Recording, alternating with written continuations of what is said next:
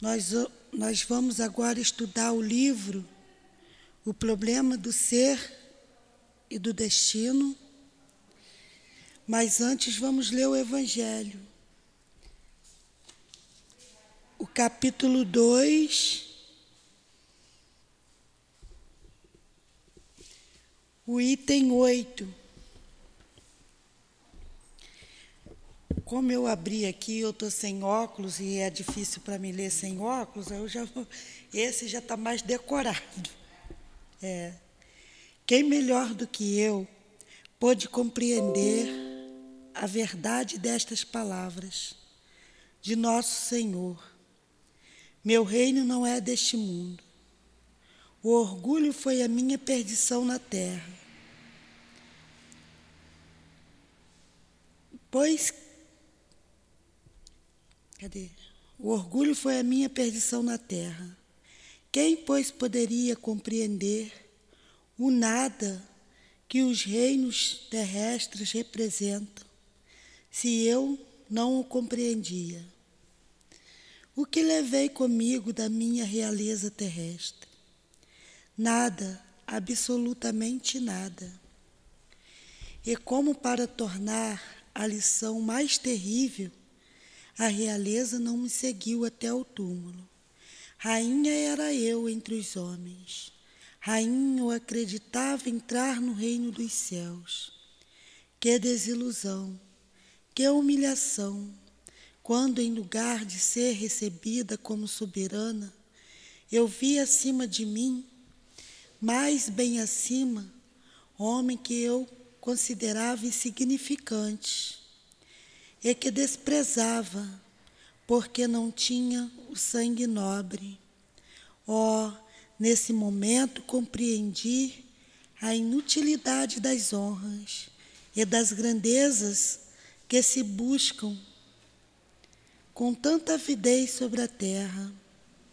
Para se preparar um lugar no reino dos céus, é preciso abnegação, humildade caridade em todas suas perfeita prática e benevolência para todos.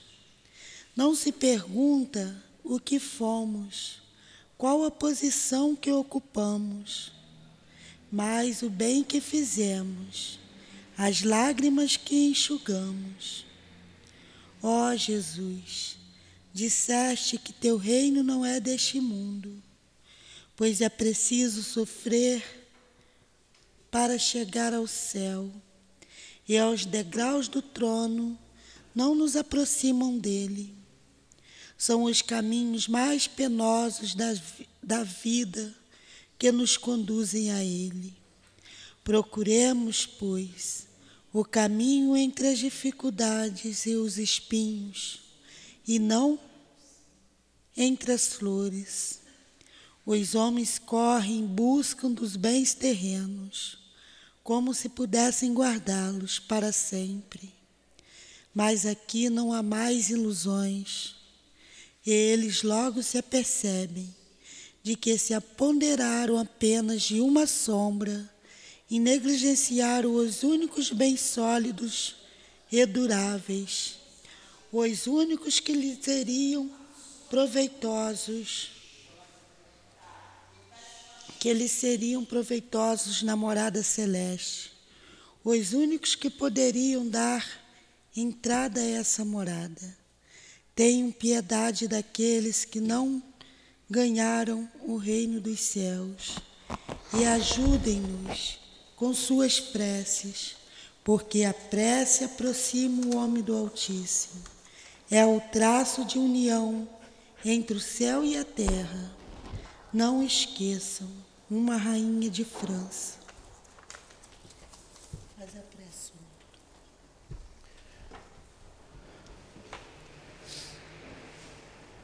Queridos amigos espirituais, querido Jesus, pedimos a tua permissão, Senhor, para invocarmos os dirigentes da nossa casa, o nosso irmão altivo, o nosso Leon Denis, o responsável por esse estudo, e os demais amigos queridos que nos sustentam nesse trabalho de amor, que é o trabalho da divulgação doutrinária. Ajuda-nos. Precisamos do apoio, do amor de vocês. Que seja então em nome desses espíritos amigos, em nome do altivo, da direção espiritual da nossa casa das nossas queridas irmãs, em nome de Leon Denis, de Allan Kardec, em nome do amor, em nome do nosso amor, do teu amor, Jesus, mas acima de tudo, em nome do amor de Deus, é que iniciamos os estudos desta manhã em torno do livro O Problema do Ser e do Destino. Que assim seja.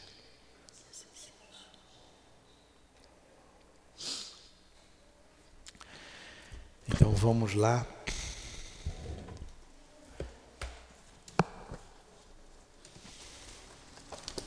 Paramos aqui na página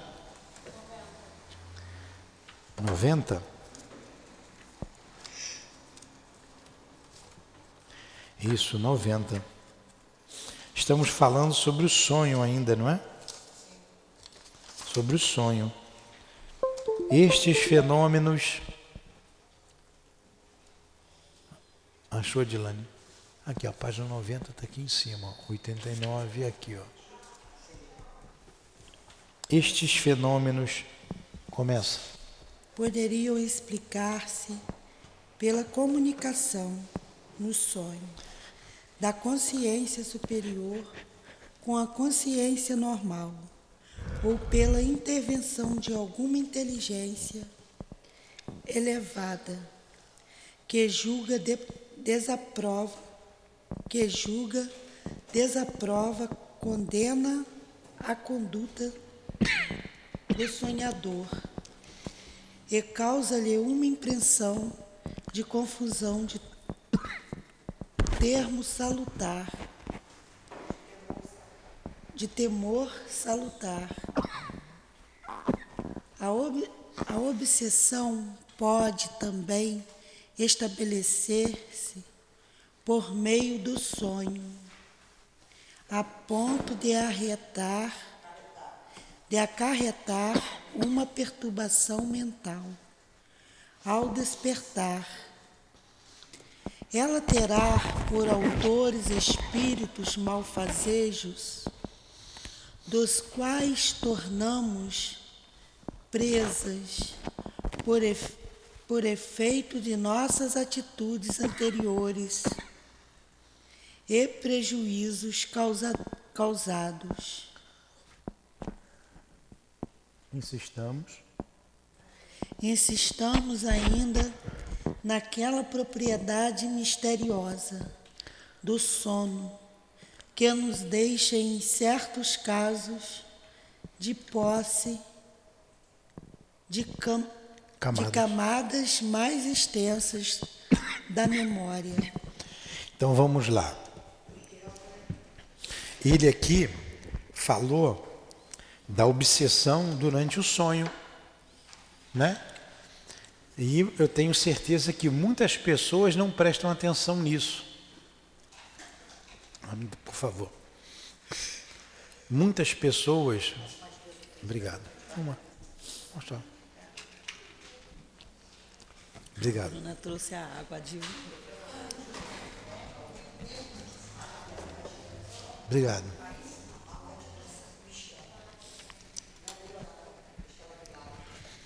A dona Ivone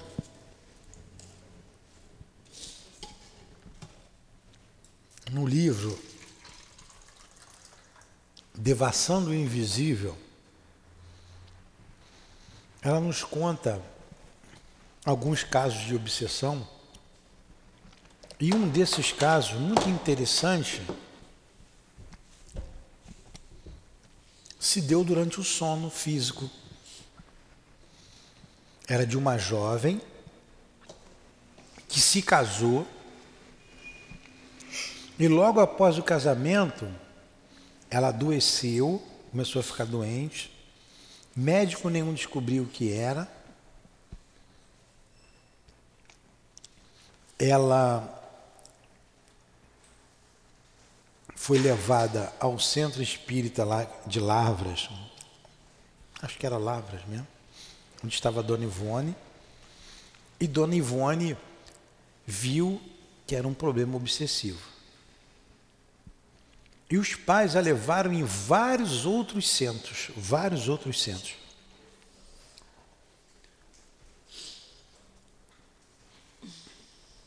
É a garganta, a balinha que prendeu aqui. Mas parou a garganta, tá vendo? E o que o que foi que aconteceu com essa jovem? Ela foi ficando doente, ela, os braços dela já não se moviam, ficavam abraçados, abaixados. Ela dizia que estava presa. Depois as pernas ficavam juntas, ela já não andava mais. Nisso, o jovem que se casou com ela já não tinha mais condições de ficar com ela. Né? O tempo foi passando, foi passando. E o que aconteceu? Ela, durante o sono, ela foi hipnotizada por um espírito. Segundo esse espírito, que, que ele, que segundo a Dona Ivone, ela só foi saber no final alguma coisa a respeito do assunto através do Dr. Bezerra, que disse que era uma coisa do passado, que ele que houve um problema de traição lá no passado, e ela prometeu que nunca mais seria de ninguém, só ficaria com ele e amaria a ele. Como ela reencarnou, ela se casou, ele veio para cima. E como ela se sentia culpada, se, ela se deixou hipnotizar e ele envolvia, envolveu os braços dela numa corda para amarrar os braços.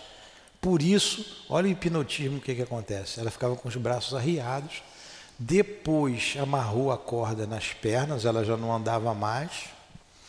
Não tinha médico que cuidasse dela, não tinha. Depois ele amarrou a boca, ela passou a não comer mais, a não abrir a boca, estava amarrada. Tudo isso fluídico. E não teve jeito, ela veio desencarnar. E ela ainda estava grávida. Engravidou lá, né? Amarrou as pernas. A Dilane estava lá na lua agora, né? Aí voltou da lua. Não, senhor, estou vendo aqui. Pegou o fio da meada, mas voltou da lua, né? Então conta aí, Edilane. É. Como é, que, como é que ela teve o filho? Ela teve o filho, você lembra? Como é que foi? Teve o filho, é. ela casou, aí ficou com problema. O filho Então ela só está contando o que a gente já falou, né? Então ela vem a desencarnar. Não, o, o marido não pode acompanhar, não. O marido foi até o final com ela. É, mas vamos lá. O fato é que ela desencarnou. Não, o marido perdeu o interesse, mas não, não influi nem contribui na história que a gente quer. Eu tenho que reler a história, está ali no livro Devassando o Invisível. É uma história muito interessante e que não teve sucesso. Ela foi perto de 16, parece, centros espíritas. Isso pode acontecer com todos nós, desses, durante o sono, né? A gente ser... Aí a importância da nossa oração antes de dormir. Ela. Não adiantou o tratamento com ela, né? É. Esse espírito, ele ia em todas as reuniões mediúnicas. Ele era evocado, o endereço era evocado, ele ia ele não falava nada. Em todas as reuniões ele ia, ficava calado, ouvia, não expressava o menor sentimento. E não falava nada, absolutamente nada. Na última vez que ele foi, ele disse, uma única vez ele disse: Essa é a última vez eu compareço a uma reunião dessa. Não volto mais. E foi embora. E daí a menina desencarnou. Então, olha a gravidade. A obsessão, assim, mas a obsessão levando ao desenlace, ao desencarne. Nesse caso foi. E foi uma obsessão através do sonho. Você está falando uma coisa que, assim, há pouco tempo atrás eu tive um sonho que depois que eu acordei eu disse assim, isso é uma pegadinha. Em que sentido? Me induzindo a imagens para perturbar minha mente. Sim. É isso que acontece com a mente. Principalmente quando. Começa a limpar. Nada disso. Pu- Isso não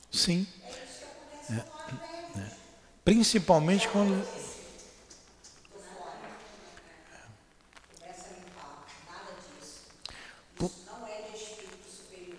A gente tem que ficar atento. Por isso, isso se dá normalmente quando você está voltando para o corpo. Você voltou, teve no trabalho a noite toda, você está voltando para o corpo, não acordou ainda, abre o olho, está naquela modorra. Eles jogam imagens na sua cabeça, sugestões. Por isso a gente tem que estar atento em oração para não cair nesse conto. Como a gente está voltando para o corpo, as imagens às vezes são bem nítidas, bem fortes, porque o cérebro está registrando. E, E aí muitas você vezes- pensa, ah, é uma que vai acontecer. Não, não é não. É perturbação. Mu- Muitas vezes no trabalhador da desobsessão, você tem algumas imagens, você vem, porque era do trabalho, e você voltando ao corpo, eles tentam confundir você. Então você tem que estar atento. Ah, mas como é que o guia deixa isso acontecer? É pensamento, o pensamento não tem como eles impedir, chega até você. Você que tem que impedir aquele tipo de pensamento, tomar conta da sua cabeça. É uma atenção constante, é uma vigilância, por isso que temos que estar 24 horas vigilantes. Se você sai do corpo e você vai ao encontro dos seus desejos, não tem guia que vai te trazer para o trabalho. Tem- só depende de você. Acho que isso faz até parte do aprendizado. Eu estava pensando aqui, né, Nilton? Nem sempre é porque a gente está perturbado, mas muitas das vezes é até para que a gente possa passar pela experiência para desenvolver a capacidade de Sim. estar julgando. É um nós- aprendizado. Nós estudamos lá no Evangelho, tem, os, tem um anjo do guardião, naquele capítulo do anjo da guarda, você tem os espíritos guardiães, são os anjos guardiães. De novo, guardiães ou guardiões?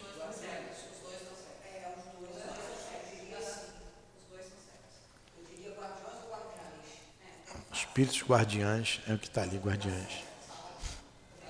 Você tem os espíritos familiares. Você tem os espíritos protetores familiares, né? Você tem os protetores do trabalho, que ali não está, mas a gente, quando estuda aqui, fala, os guias do trabalho. Você tem os espíritos simpáticos, que se juntam a você pela, pelo gosto, né? pelos gostos dos espíritos simpáticos, pode ser superior ou inferior. E você tem os espíritos, é, os espíritos sedutores, sedutores. Nem sempre, como quando você falou assim, é, nem sempre a gente está perturbado. Sim, nem sempre está perturbado. Mas os sedutores tentam te seduzir. Eles tentam te seduzir. Eles conhecem bem você, sabem o teu ponto fraco.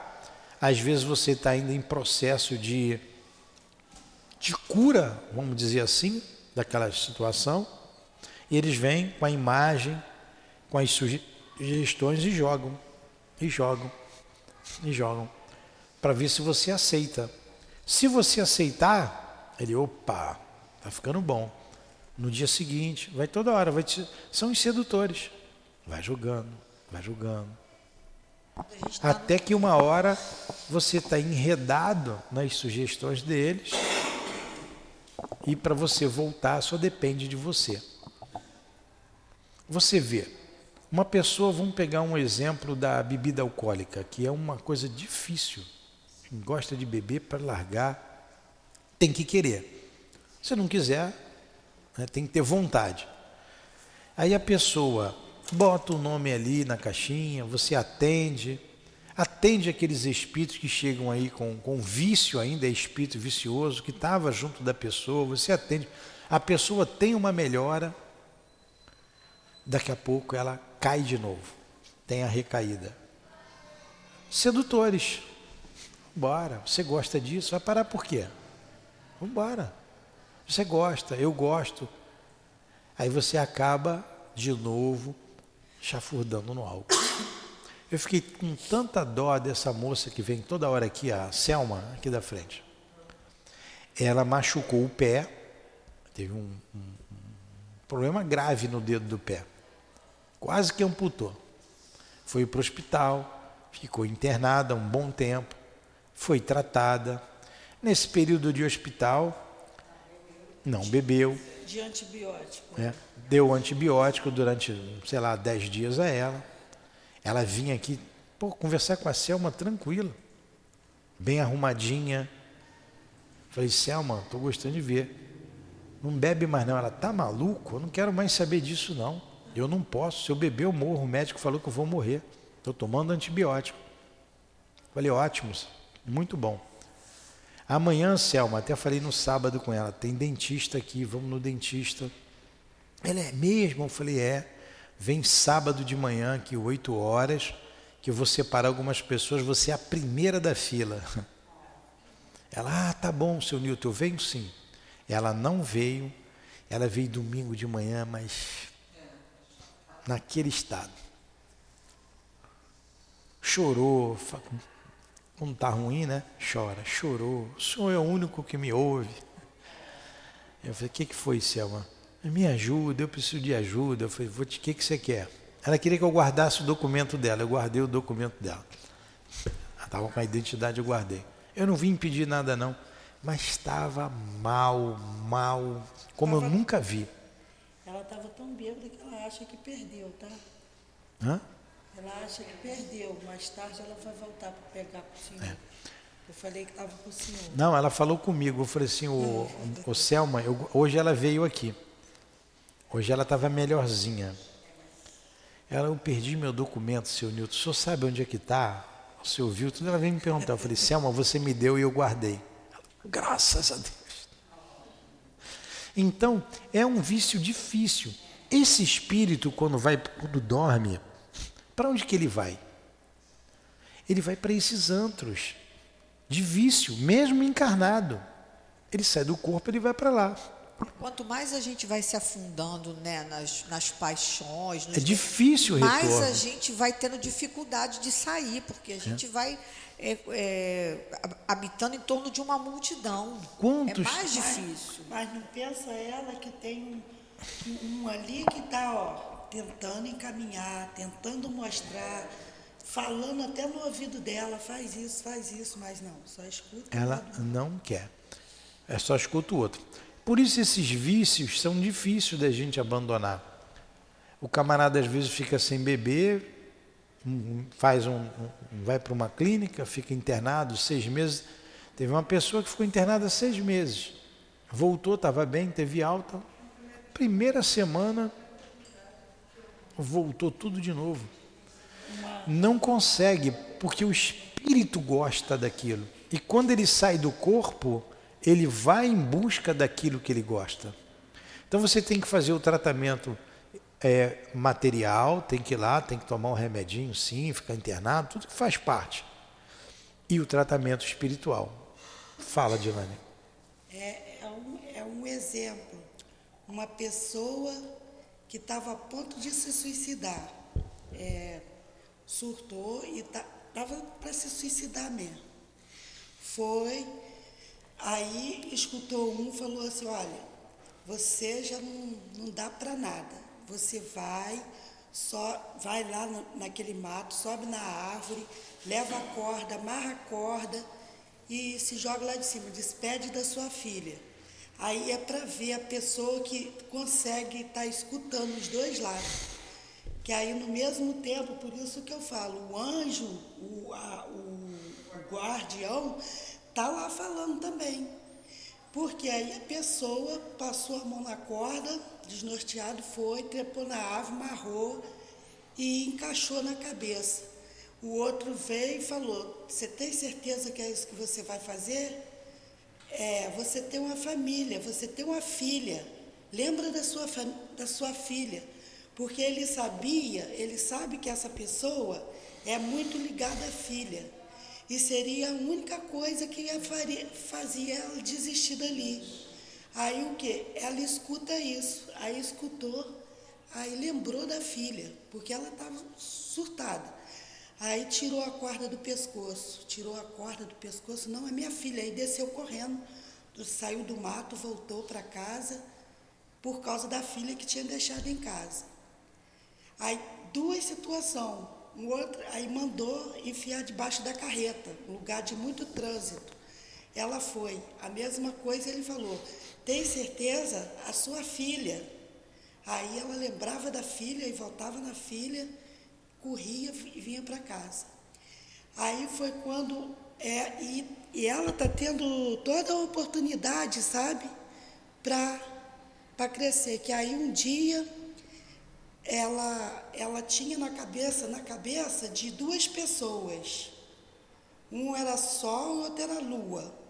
E du essas duas pessoas era que conseguia estabilizar o pensamento dela. E ela sempre, quando via helicóptero no momento do surto, ela achava que, que, que o helicóptero ia trazer essas duas pessoas para socorrer ela. E aí veio o helicóptero, aí escutou assim, olha, vai lá em tal lugar assim, assim, um, ela entendeu como diamante azul, vai estar lá e você pega.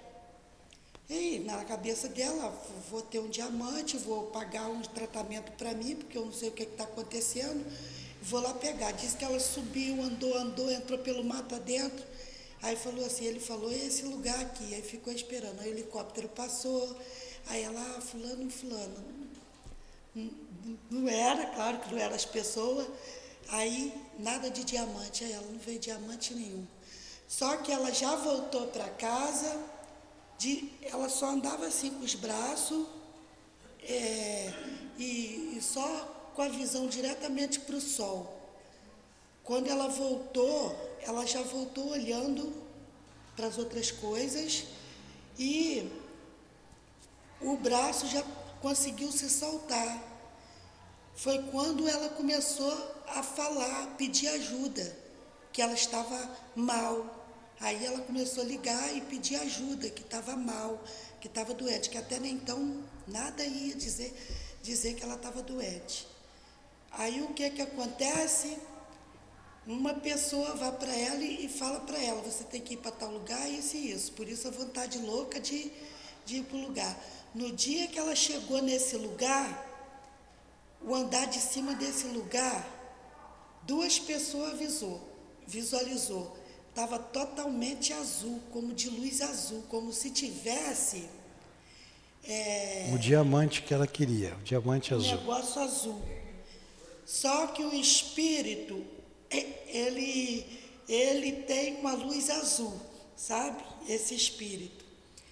E eu, eu falei para ela, eu falei assim, olha, esse espírito foi mostrar para você que, que era aquilo e o diamante azul era, ela também entendeu que foi isso. Foi a sua saúde de volta, entendeu? E você está tendo oportunidade. É. Né? Pra... Então vamos lá. Toda a história que ela contou, tudo isso começa durante o sono. Os espíritos trabalhando na sua cabeça, trabalhando, trabalhando, trabalhando. Quando você acorda, você já está ligado nele ali, ele continua trabalhando, trabalhando, trabalhando, que vai culminar num suicídio. Aí o guia lá foi, tirou, desce da árvore, a sua filha. Não, a sua, o outro também foi a filha, né? A sua filha, vamos lá. Cria-se uma história para poder aquela pessoa sair, acordar, quebrar aquele magnetismo que o outro está envolvendo. Então, o sono é fundamental. Assim como nós que estamos ligados ao trabalho e devemos fazer a prece, estarmos atentos, porque a gente já acorda pensando no trabalho, e eu tenho que ir no centro, eu tenho que ir lá, eu tenho que fazer, não dá tempo de vir essas imagens. na sua cabeça. E se vir, você sabe que não é sua e. Ai. Gente, vamos sempre ter a clareza. Em algum nível a gente vai ter a revelação, a clareza, né, a racionalidade, mas aí a gente escolhe com qual verdade Exatamente. a gente fica. É Escolhe. sempre assim. É.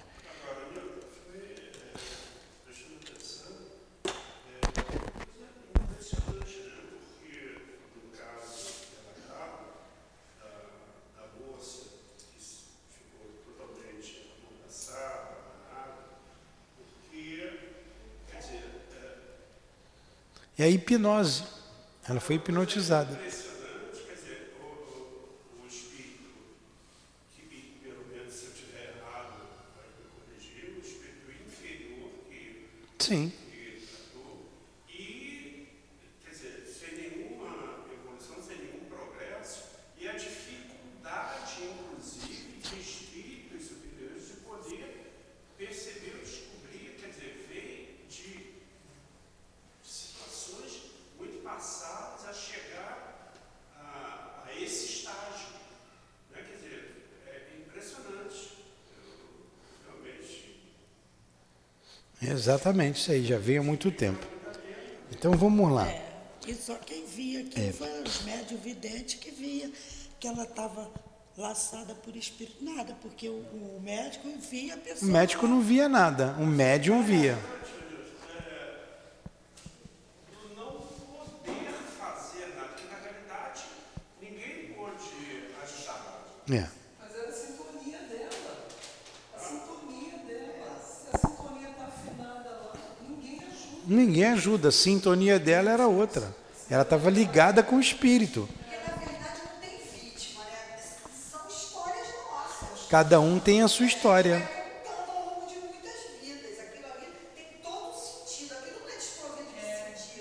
Pois é. Agora, é, e como esses, é uma experiência para esses espíritos, e a gente não sabe o final depois, né? Como que eles vão voltar? Eles vão voltar juntos? Vão ser marido e mulher? Vão voltar irmãos? Vão, vão, é, vão voltar, como é que chama lá? Um ligado ao outro? A gente, a gente Entendeu? A lição, a lição eles vão ter, eles vão ter que aprender, vão ter que aprender a se perdoar, aprender a perdoar um outro, aprender a se amar. Aí você vê na história da Dona Ivone uma falta de amor próprio, né, de se perdoar, e do outro lado, uma falta de perdão dele, ele perdoar. ele né?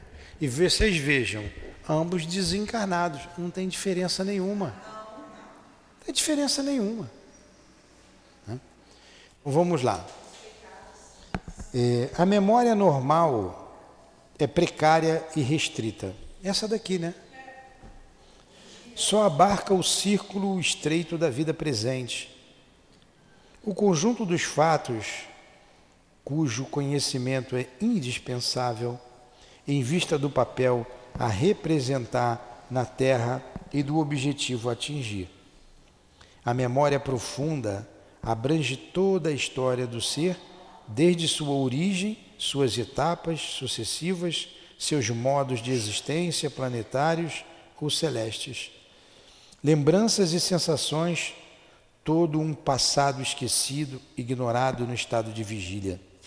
Está gravado em nós.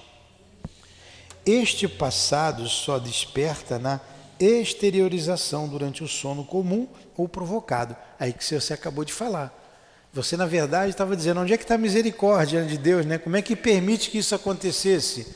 Por causa disso aqui, quando você sai do corpo, você tem acesso à tua história. Você tem acesso à tua história. Aqui no estado de vigília, não. O teu cérebro funciona o tempo que você tem. Quando você nasceu, até hoje. Agora, a, a, a memória, a, o pensamento é do espírito, a experiência é do espírito. Quando você dorme, você tem acesso a tudo isso. Aí, os dois se ligam no mundo espiritual. Os dois estão ligados. O que, que vão fazer? Como é que um espírito vai. O que se tem uma coisa que o espírito superior respeita é o livre-arbítrio. Vocês lembram aqui, a gente estudando ali os mensageiros, você estava aqui. De noite, o espírito, o médium, esse era médium, não veio para o trabalho, o André Luiz foi lá com o instrutor para ver o que estava acontecendo. Ele é uma lição para a gente. Ele conta lá dois ou três casos, não é? O médium escolheu outra coisa. Tinha uma reunião importante de madrugada, mas o médium escolheu fazer outra coisa.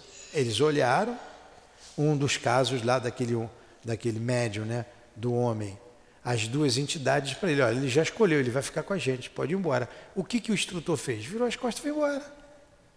Ele, ele podia lá intervir? Não, se manda daí porque ele vai vir para o meu trabalho. A gente faria isso, né? Dá um passa fora, vai embora. Bora, vamos comigo. Aí eles não estariam respeitando o livre-arbítrio do outro. No dia seguinte, o camarada ia fazer a mesma coisa. Aí toda hora ia lá para tirar ele daquela situação? Não. Deixa ele que ele vai aprender, vai doer, ele está tá, ele tá agindo, ele está agindo contra a lei. Só igual a minha mãe, só olha, né? Está agindo contra a lei e ele vai aprender. Você está tá numa situação errada, você está bebendo, você não vai beber mais, vem para cá, que a gente falou da bebida. Sai do bar. Naquela hora você não vai beber, porque eu tirei você de lá, a hora que eu virar as costas, você volta para lá. Você gosta?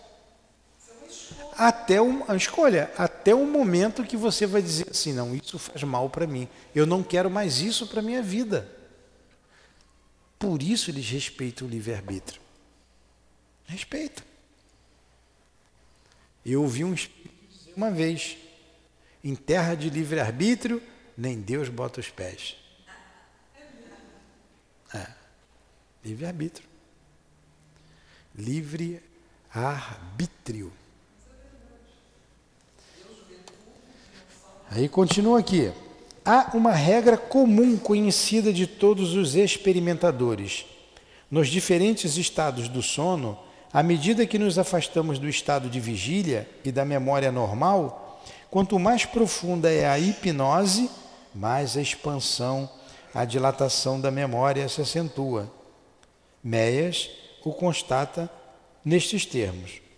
Você que faz isso aí, né, lá na sua terapia, já fez, né? Você sabe que é isso mesmo que acontece. Vai lá, Dilane. O grau de inteligência. O grau de inteligência que se manif manifesta no sono varia segundo Sujeito. os espíritos. Os sujeitos, né? Ou a, as almas.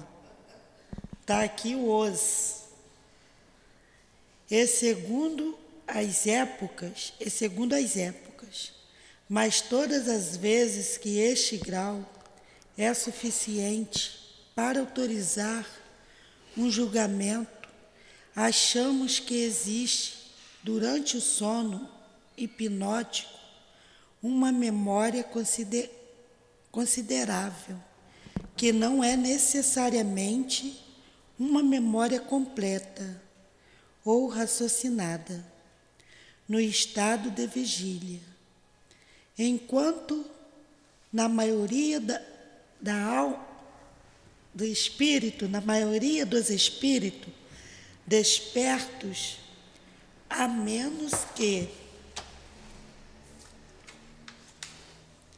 haja uma injunção especial dirigida ao eu hipnótico.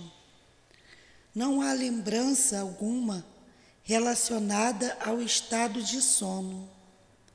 O sono comum pode ser considerado como ocupante de uma posição intermediária entre a vida em vigília e o sono hipnótico profundo. Ó, oh, vê se eu estou lendo certo aí, porque eu estou sem óculos, hein? E, é, e parece provável que a memória. Continue isso. Memória concernente ao sono comum se ligue por um lado a que pertence a vida de vigília e por outro a que existe no sono hipnótico. E é assim realmente estando os fragmentos da memória no sono comum interpostos às correntes. Quer dizer, mistura o que é dessa vida com a outra vida. Por isso que o sonho, muitas vezes, ele é confuso. Porque você vai ver coisas no mundo espiritual que você não viu nessa vida. O passado, o teu passado não está presente na tua memória. Aí você passa por situações que você vai lá no passado, ou situações que você vê que pode acontecer, quando você volta para o corpo, esse cérebro quer traduzir. Mas ele não tem, ele não sabe o que, que é, porque esse cérebro começou com essa vida. Aí você tem um, um sonho confuso. Eu não entendo, eu estava fazendo isso, eu estava voando, vamos pegar, eu estava voando, eu não tenho asa, como é que eu estava voando? Mas você estava volitando, estavam te ensinando a volitar. Aí você traz para cá com uma asa, com uma asa delta. Pô, estava numa asa delta voando. Porque você não, não, não, voa. Como é que você estava voando no mundo espiritual? Então, as coisas se misturam para você poder entender, decifrar. Tudo bem? Continua aí, Edilane. Meias, em apoio ao que diz vários casos em que fatos retrospectivos, esquecidos e outros, dos quais aquele que dorme jamais tivera conhecimento, revelam-se no sonho. Ve veremos isto tratando da questão das reencarnações, as experiências de Meres. Fala foram muito além do que ele previa, e as consequências disto são enormes.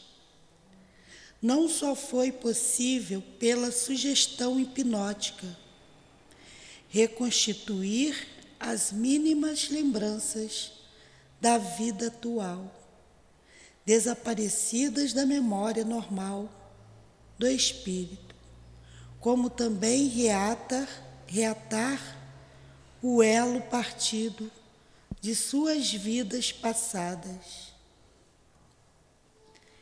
Ao mesmo tempo que uma memória mais vasta e mais rica, vemos, aparecer, vemos apa, aparecerem durante o sono faculdades muito superiores a todas, as, a todas aquelas das quais gozamos no estado de vigília. Problemas estudando-os em vão, abandonados como insolúveis, são resolvidos no sonho ou no sonambulismo. Obras geniais isso, não, isso se dá quando não se dorme à noite, viu, seu Nilton? É isso mesmo. Operações estéticas das, da ordem mais elevada. Poemas, sinfonias, hinos fúnebres, fúnebres, fúnebres são concebidos e executados Deve-se ver nisto uma ação exclusiva do seu superior ou a colaboração de entidades superiores que vêm inspirar nossos trabalhos. Entenderam o que ela leu? O que você entendeu, Débora? Pega o microfone. É, explica. Explica estava dormindo. Não, estava não. Ele está dizendo aqui que tem uma, que, que tem uma diferença assim, entre quando você está no sono profundo, onde as memórias, né, o sono hipnótico, onde as memórias, né, é, você está vendo um passado, no sono normal a gente está em um intermediário entre a vigília. Então a gente não tem a sequência da história. E E aí você percebe que quanto mais tem compreensão e lucidez, mais você está o quê? Acessando esse passado. Né? Quanto mais a gente aprofunda nesse sono, mais as ideias vão tendo um encadeamento. Como a gente falou aqui, né? É, é, dessa, da, da moça do que ficou com as mãos atadas. Ali tinha um sentido. Qual era o sentido? Ele, ela tinha feito um pacto com ele no passado Sim. que ali surgiu depois para entender a história. Qual era a história? A história era de agora? Não, a história era lá do passado, onde ela tinha prometido que seria só dele. Então, assim, é, a- começa a ter o quê? A gente começa a ter a compreensão da história como um todo. É disso que ele está falando aqui, né? À medida que você vai é, nesse sono hipnótico, vão acessando essa parte, essa memória extracerebral, essa memória mais profunda, onde tudo que acontece tem um encadeamento, tem um sentido, né? É bem que disso que ele está falando.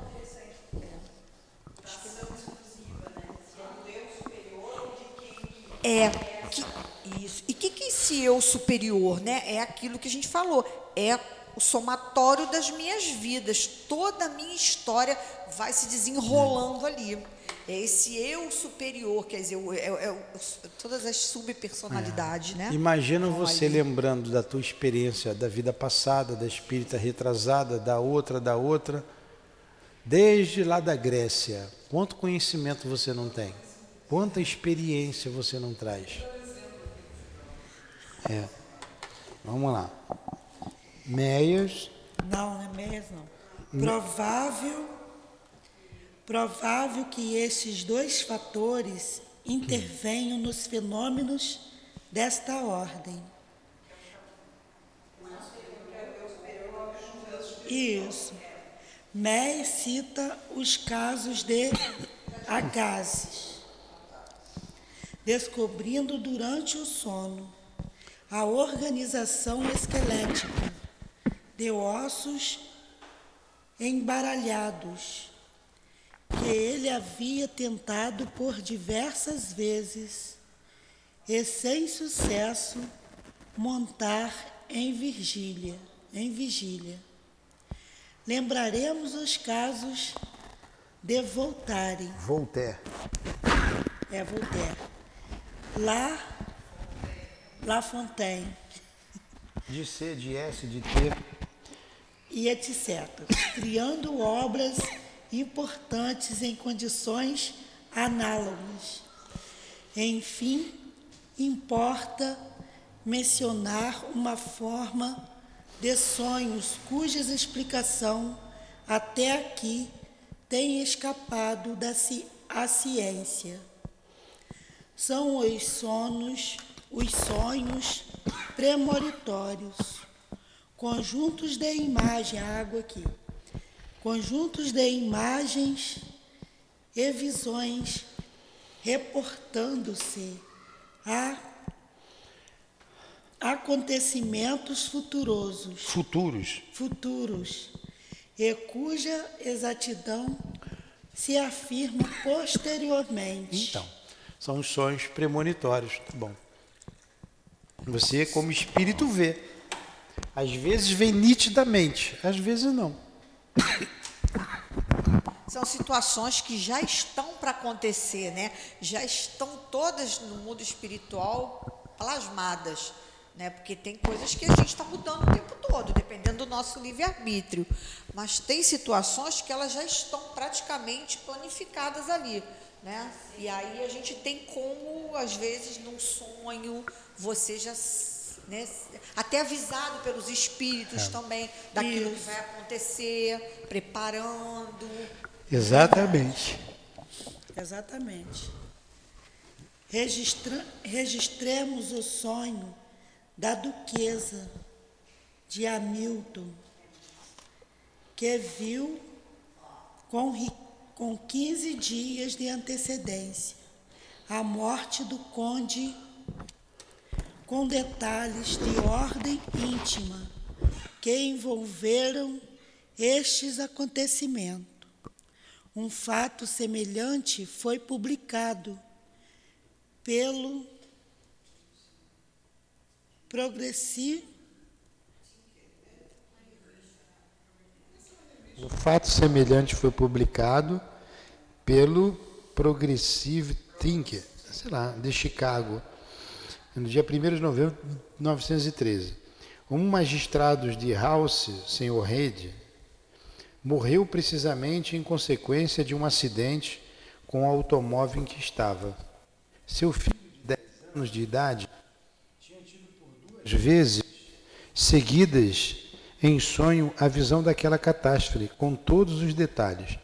Apesar das advertências, das súplicas de sua mulher, o Sr. Reed não, aceitou, não acreditou que devesse renunciar ao passeio projetado e encontrou a morte em circunstâncias idênticas a que foram percebidas no sonho da criança.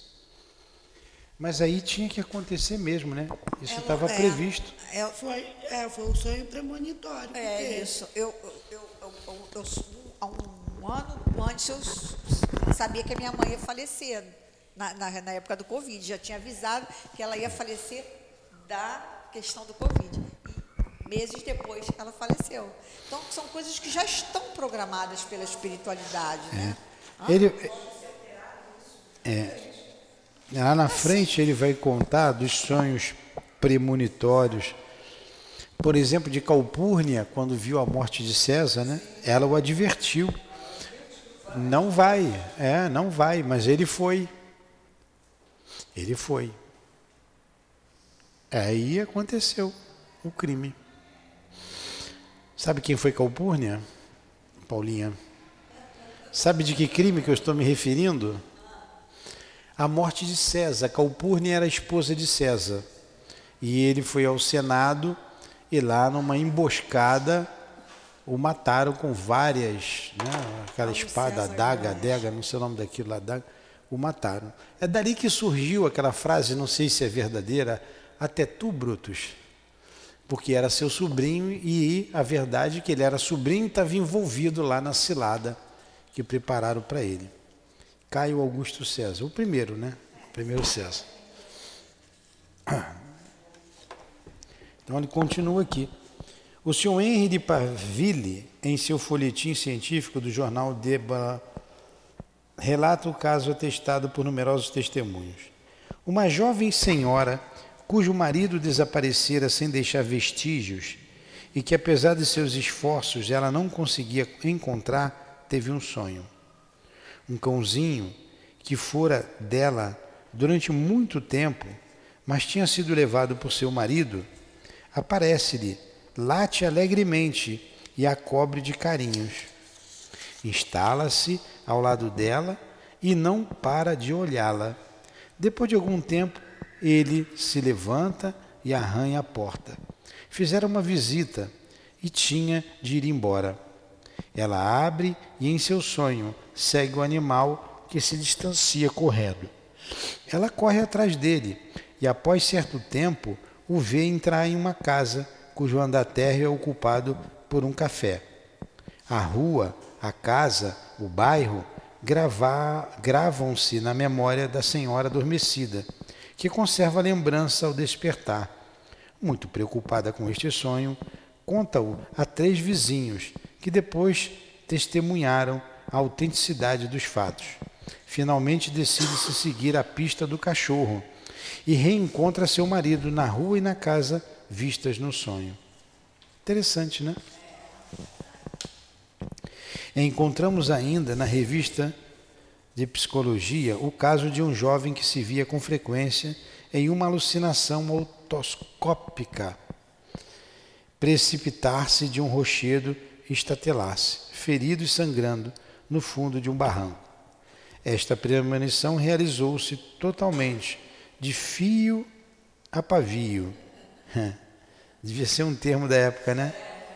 Em julho de 1904, na montanha do Celeve, perto de Genebra. São sonhos, né? Premonitórios. Premonitórios. Ele vai continuar nesses sonhos premonitórios. Acho que tá bom, né? A gente estudou aí uma hora. É, que aí o próximo começa aqui nessa folhinha. É. Hoje é 23. Foi bom, né? Esse mês tem mais um domingo? Tem, que é o domingo que a gente está marcado lá, É o quinto, né? no TT. Tá. Vamos fazer a nossa prece?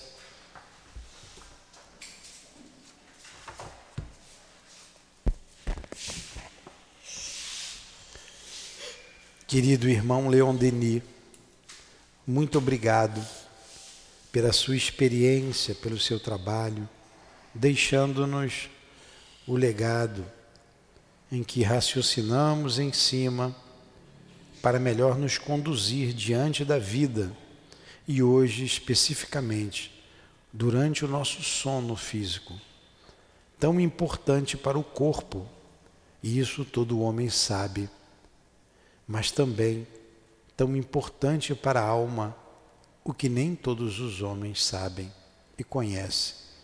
A existência da alma, o seu desligamento parcial do corpo durante o sonho, durante o sono, e as lembranças destes momentos.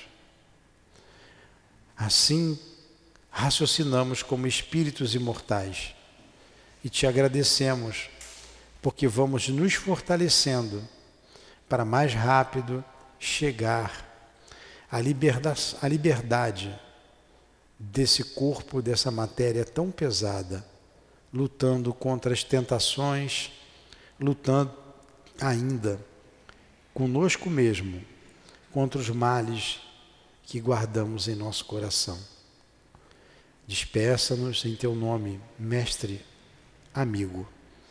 Em nome de Allan Kardec, em nome do altivo, da direção espiritual desta casa, dos espíritos guias aqui presentes, em nome do amor, em nome do nosso amor, do teu amor, Senhor, mas acima de tudo, em nome do amor de Deus, damos por encerrados os estudos em torno do livro O Problema do Ser, do nosso querido e do destino, do nosso querido irmão Leon Denis. Que assim seja.